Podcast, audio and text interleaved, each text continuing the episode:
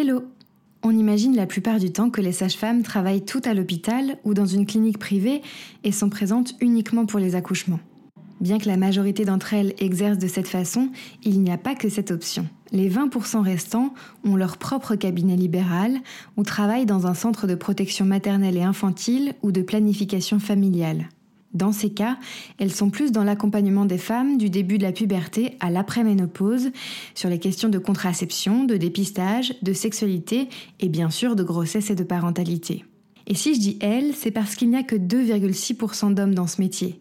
Mais si certains m'écoutent, je les salue chaleureusement.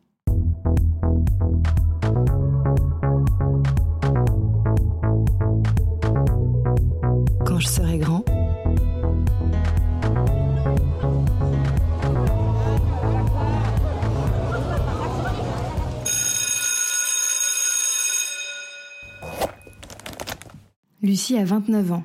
Elle est sage-femme depuis 7 ans et exerce à Tours dans un cabinet libéral. Élue au conseil départemental de l'Ordre des sages-femmes, elle a été secrétaire de l'association des sages-femmes libérales du 37. Son parcours n'a pas été de tout repos, mais aujourd'hui, elle sait qu'elle est à sa place et ne regrette absolument pas ses efforts. Face à elle, Nelly, bientôt 15 ans, est animée par l'envie de travailler avec des nourrissons. Et même si après cette discussion, sa vision du métier a un peu évolué, elle semble toujours très motivée pour suivre cette voie. Bonjour Bonjour Nelly J'avais plusieurs questions euh, au sujet de ton métier. Mhm. Donc, euh, depuis quand euh, exerces-tu ton métier, d'abord, pour commencer? Alors moi, je suis sage-femme depuis 7 ans bientôt. J'ai eu mon diplôme en juin 2014. D'accord. et où est-ce que tu exerces ton métier? Alors, je, dans la ville où j'habite, donc je suis à, Tours et je travaille dans un cabinet libéral, donc à mon compte. D'accord. Et, pourquoi tu as fait ce choix de travailler en libéral? Pourquoi j'ai choisi le libéral? Euh, bah, Pendant mes études, j'ai pu découvrir euh, et le milieu hospitalier et le milieu libéral un peu plus l'hospitalier, mais j'ai vraiment beaucoup plus euh, accroché avec le, mode d'exercice en libéral. Après, euh, de façon tout à fait personnelle, moi, c'est quelque chose que j'apprécie d'être à mon compte en fait, avec euh, les avantages et les inconvénients que ça peut avoir. J'ai pas d'employeur et donc la partie libérale du métier me tentait plus en fait que la structure hospitalière. Ok. Comment et pourquoi as-tu choisi de faire ce métier? Si je me souviens bien, j'avais un peu dans l'idée, j'étais très attirée, contrairement à ce que je viens de dire, par le fait de travailler à l'hôpital. J'avais très très envie de travailler à l'hôpital avant d'y travailler finalement, avant d'y mettre les pieds. Et j'avais un peu une idée d'effectivement d'être euh, alors euh, comme ce qui finalement c'est pareil c'est révélé un peu plus fois après mais de travailler avec les enfants et avec les parents d'être dans un accompagnement en fait de la parentalité euh, et puis des enfants donc j'avais cette idée pourquoi pas puéricultrice ou sage-femme. Euh, ce que j'avais pu voir, alors là, je sais pas exactement où ça en est les passerelles, mais quand moi c'était mon cas, c'est que en fait, quand j'étais sage-femme, je pouvais faire une équivalence facilement pour être puéricultrice, mais en tant que puéricultrice, c'était plus compliqué d'être sage-femme. Donc j'ai choisi euh, de me diriger du coup vers les études pour euh, pour être sage-femme à ce moment-là. Et effectivement, je pense que c'est en moi personnellement, ouais, c'est en terminale que j'ai su un peu ce que je voulais faire. Est-ce qu'on t'a encouragé ou plutôt euh, découragé dans ton choix euh, de faire ce métier ou pas? Sur le plan euh, familial et entourage, là j'avais que des gens qui étaient très soutenants avec moi et, c'est important parce que c'est des études n'ont pas été simples, donc là-dessus oui. Sur le plan scolaire, ça n'a pas été si simple parce que je m'en sortais bien au lycée, mais avec une moyenne euh, allez, euh, de tête, on va dire à peu près à 13. Et donc j'avais reçu un mail de la fac de médecine euh, un peu en mode Êtes-vous vraiment sûr de vouloir faire ça? Ils avaient nos dossiers en fait avec admission de post-bac. Êtes-vous vraiment sûr de vouloir faire ça? Oui, oui, je suis vraiment sûre. Et la conseillère euh, d'orientation euh, qui avait été vraiment, euh, vous savez, la première année de médecine, c'est vraiment très dur. Préparez-vous au moins à la faire en deux ans et puis à trouver une autre voie parce qu'il va falloir se réorienter probablement. Donc, avec mon dossier scolaire, qui était pas mauvais, hein, mais voilà, non, ça n'a pas été très soutenant sur le et, la fac et puis le lycée. Voilà. Mais bon, j'y suis allée quand même. j'ai dit c'est parti. Et j'ai bien fait. Euh, moi, ce qui m'intéressait de savoir, c'était le parcours de formation pour euh, devenir sage-femme. Ouais. Alors là, je vais essayer de répondre, mais pas avec des choses que je connais, parce qu'en fait, il a beaucoup changé. Euh, moi, quand je suis allée, j'allais en première année de médecine et on passait le concours de médecine à la fin de l'année avec euh, bah, du coup les médecines, les dentistes, les kinés et les sages-femmes. Et donc maintenant, je me suis quand même un petit peu renseignée du coup. Et puis, euh, c'est surtout là où je vais être pas très précise, c'est sur la première année de médecine. Comment rentrer en école de sage-femme? Ce que je sais maintenant, c'est que soit on peut faire une première année ça s'appelle PASS, euh, j'ai plus exactement le sigle en tête. Depuis la rentrée 2020 et la réforme des études de santé, il n'est plus obligatoire d'effectuer une première année de médecine. Seulement 33% des étudiants décrochaient une place en deuxième année du premier coup ou après un redoublement selon les chiffres du ministère de l'Enseignement supérieur. Aujourd'hui, il existe donc un parcours spécifique qui s'appelle Accès Santé. Tu t'inscris via Parcoursup pour une première année avec un contrôle continu et des partiels, mais plus de concours. Si tu réussis cette première année, tu as le choix soit d'aller directement dans la filière de ton choix, sage-femme, dentiste ou médecine, soit de poursuivre la licence avant de te spécialiser l'année suivante. Impossible de redoubler en revanche, si tu échoues à entrer dans ces filières, tu pourras tout de même poursuivre en L2 dans un autre domaine. Enfin, depuis plusieurs années maintenant, il existe également des passerelles pour les infirmiers et élèves infirmiers souhaitant devenir sage-femme. L'idée, c'était qu'en fait, il y ait moins de gens qui soient perdus, parce qu'avant, avec la première année de médecine, il y avait une telle sélection que euh, il y avait beaucoup de gens qui devaient se réorienter avec euh, avec zéro. Enfin, ils avaient déjà passé deux ans à passer un concours et puis euh, il devait rentrer en L1 derrière quoi. Et après une fois à l'école de sage-femme, c'est 4 ans. Donc deux ans pour terminer la licence et puis deux ans pour aller jusqu'au master où les deux premières années sont euh, assez générales sur l'obstétrique mais aussi avec pas mal de notions de médecine. Euh, l'obstétrique c'est la partie accouchement, voilà, obstétrique gynécologie et puis les deux dernières années qui sont vraiment très approfondies et spécialisées. Après le diplôme, enfin, ou sur la dernière année de, de, formation, c'est très intéressant de réfléchir vraiment géographiquement où, on veut aller. À l'hôpital, bah, finalement, de toute façon, il faut être employé, c'est-à-dire qu'on passe euh, des entretiens et la cadre du service de la maternité euh, euh, va prendre telle personne ou telle personne en fonction des postes qu'il y a à pourvoir. En libéral, il faut effectivement beaucoup se renseigner sur là où il y a de la demande et là où il y a besoin. Et oui, en fonction de la zone, nous sur Tours par exemple, on, recommande vraiment beaucoup d'aller toquer déjà aux portes des cabinets qui existent pour dire euh, bah voilà en fait j'aimerais faire du libéral. Est-ce que vous avez assez de patientes est-ce que vous auriez besoin d'une sage-femme supplémentaire dans votre cabinet? Plutôt que d'ouvrir de but en blanc un cabinet qui finalement prendrait du travail à ceux qui sont déjà installés et que personne n'aurait suffisamment de travail. Mais oui il faut se renseigner avant. Parce que juste dire euh, oh bah là euh, il y a une salle et je peux marquer mon nom sur la porte et dire que je suis sage-femme et il y aura du monde ça va pas fonctionner comme ça quoi. Il faut faire un peu une étude de terrain finalement de façon assez commerciale est-ce qu'il y a des femmes en besoin et est-ce qu'il n'y a pas de réponse à cette demande? Est-ce qu'il n'y a pas de gynécologue, pas de médecin traitant, pas de sage-femme euh, Et du coup, voilà. Ok, d'accord. Bah merci. Euh, est-ce que tu pourrais nous décrire une journée type en fait du métier de sage-femme? Moi, en libéral, euh, je fais des semaines euh, classiques de consultation. Quand, je dis des semaines classiques, ça veut dire que je travaille du lundi au vendredi.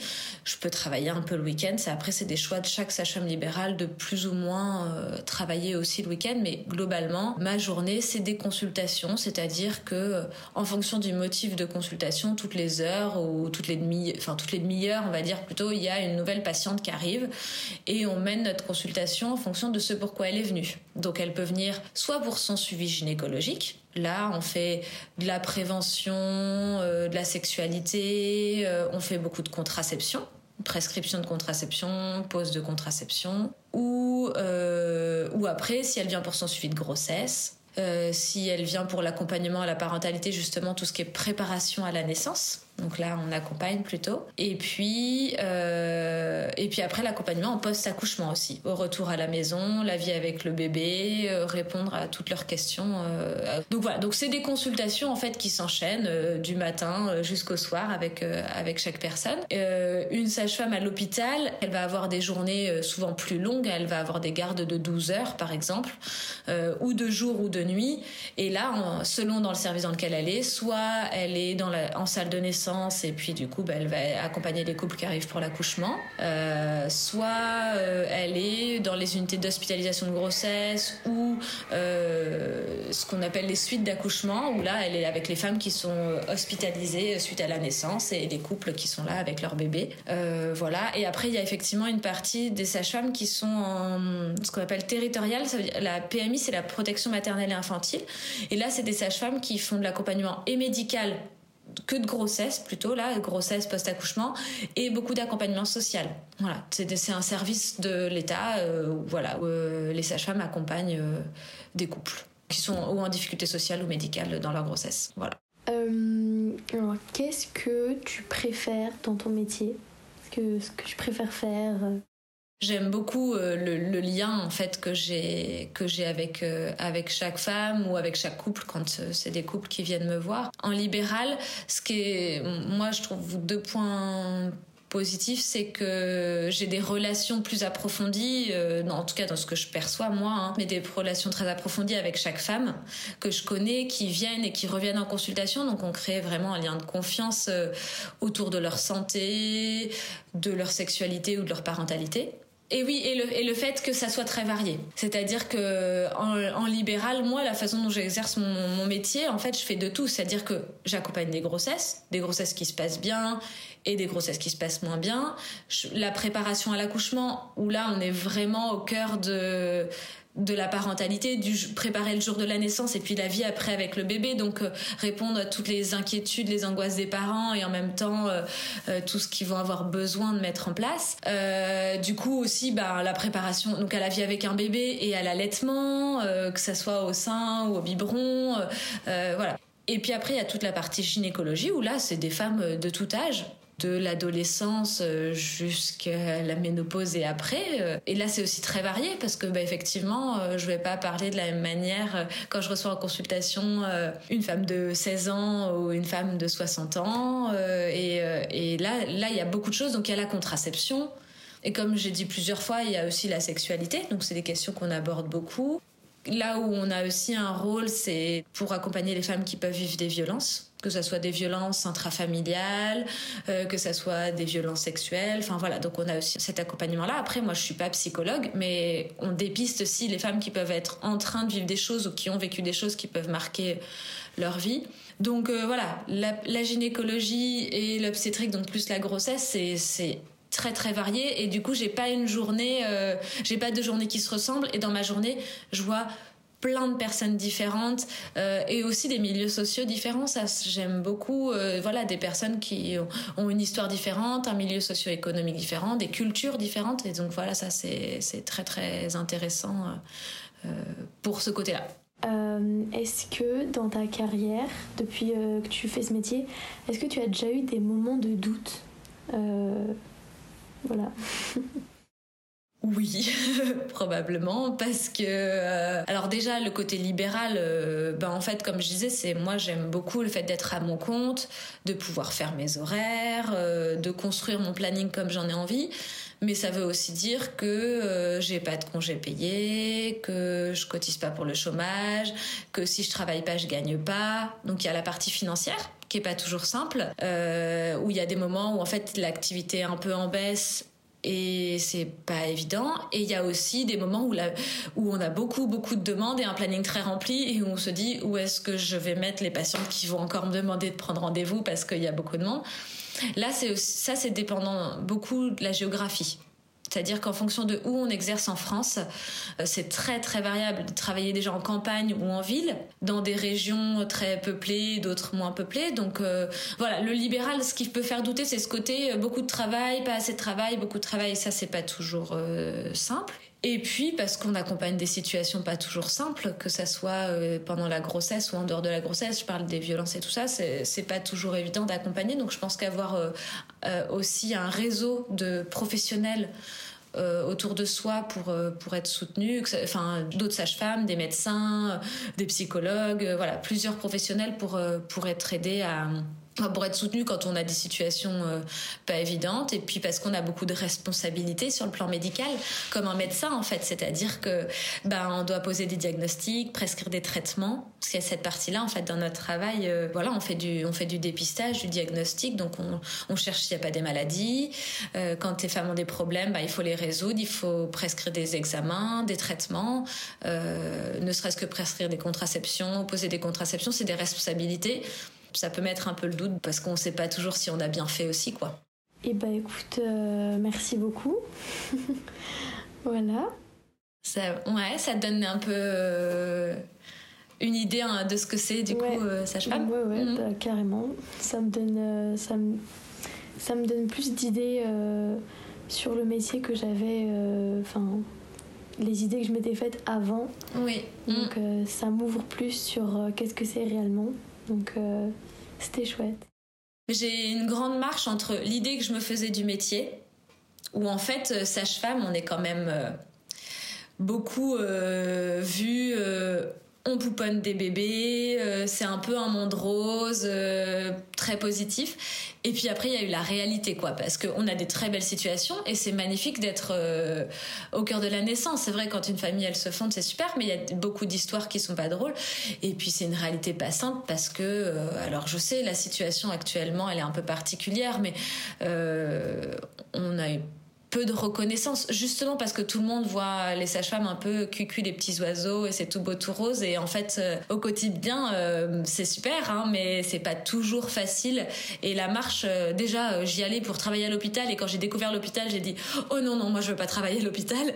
Et puis j'avais ce côté là il va y avoir des bébés on va pouponner c'était un peu ce que ce qui est normal hein, immature dans cette vision là et puis aujourd'hui c'est pas du tout ça mais je trouve un épanouissement moi personnellement euh, total dans ce que je fais au quotidien et ça c'est ça c'est chouette quoi. Euh, j'ai encore une question. Est-ce que euh, après toutes ces années de, de, de, de, ce métier donc où tu exerces, tu te formes toujours, tu fais toujours des formations?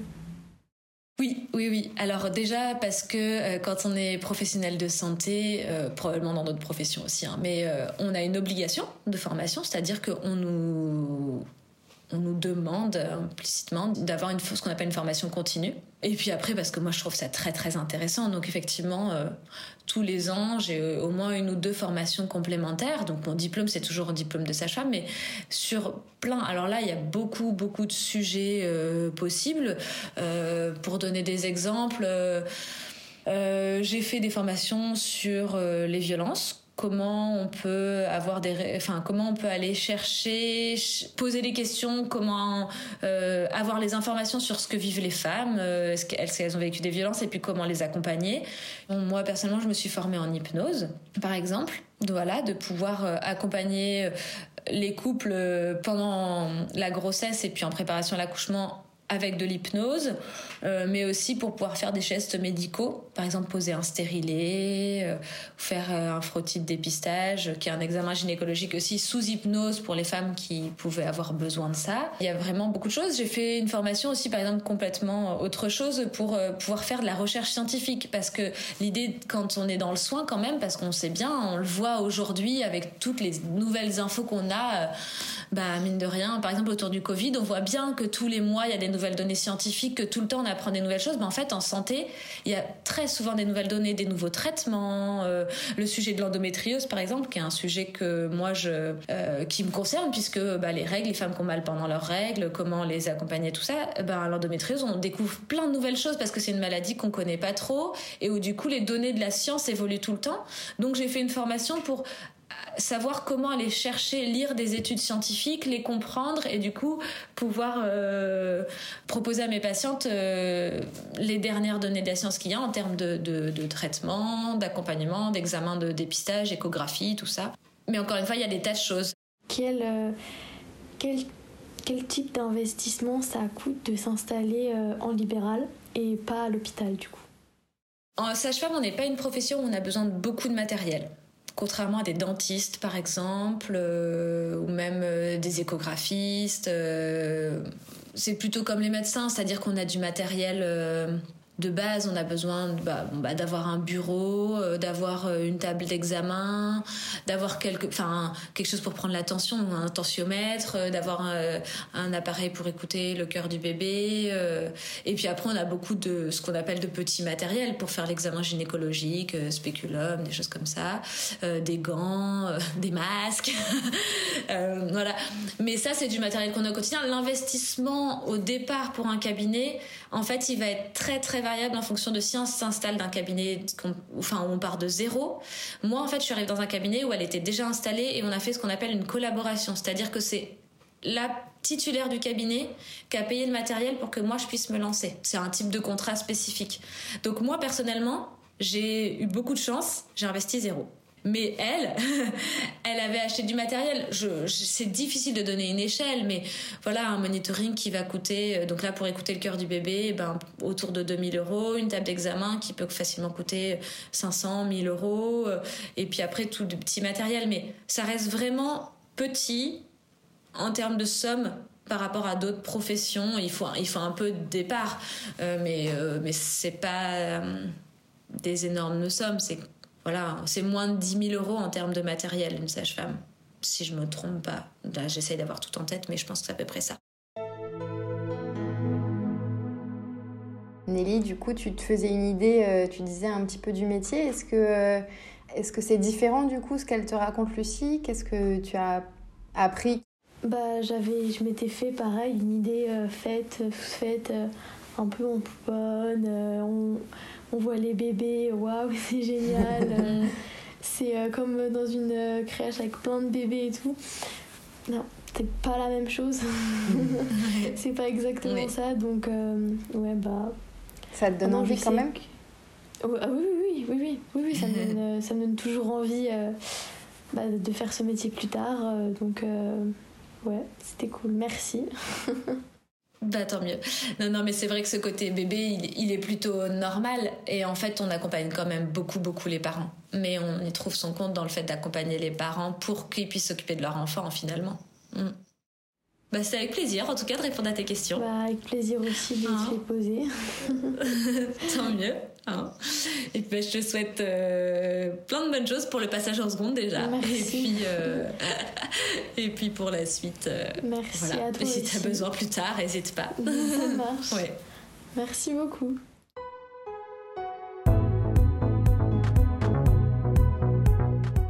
En moyenne, une sage-femme libérale gagne 1700 euros net une fois qu'elle a payé ses charges et ses impôts.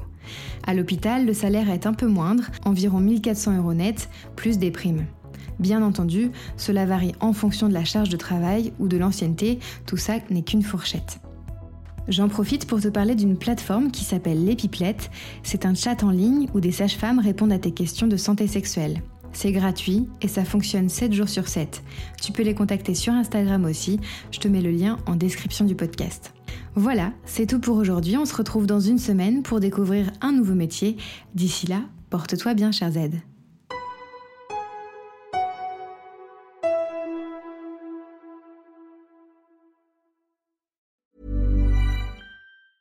Even when we're on a budget, we still deserve nice things.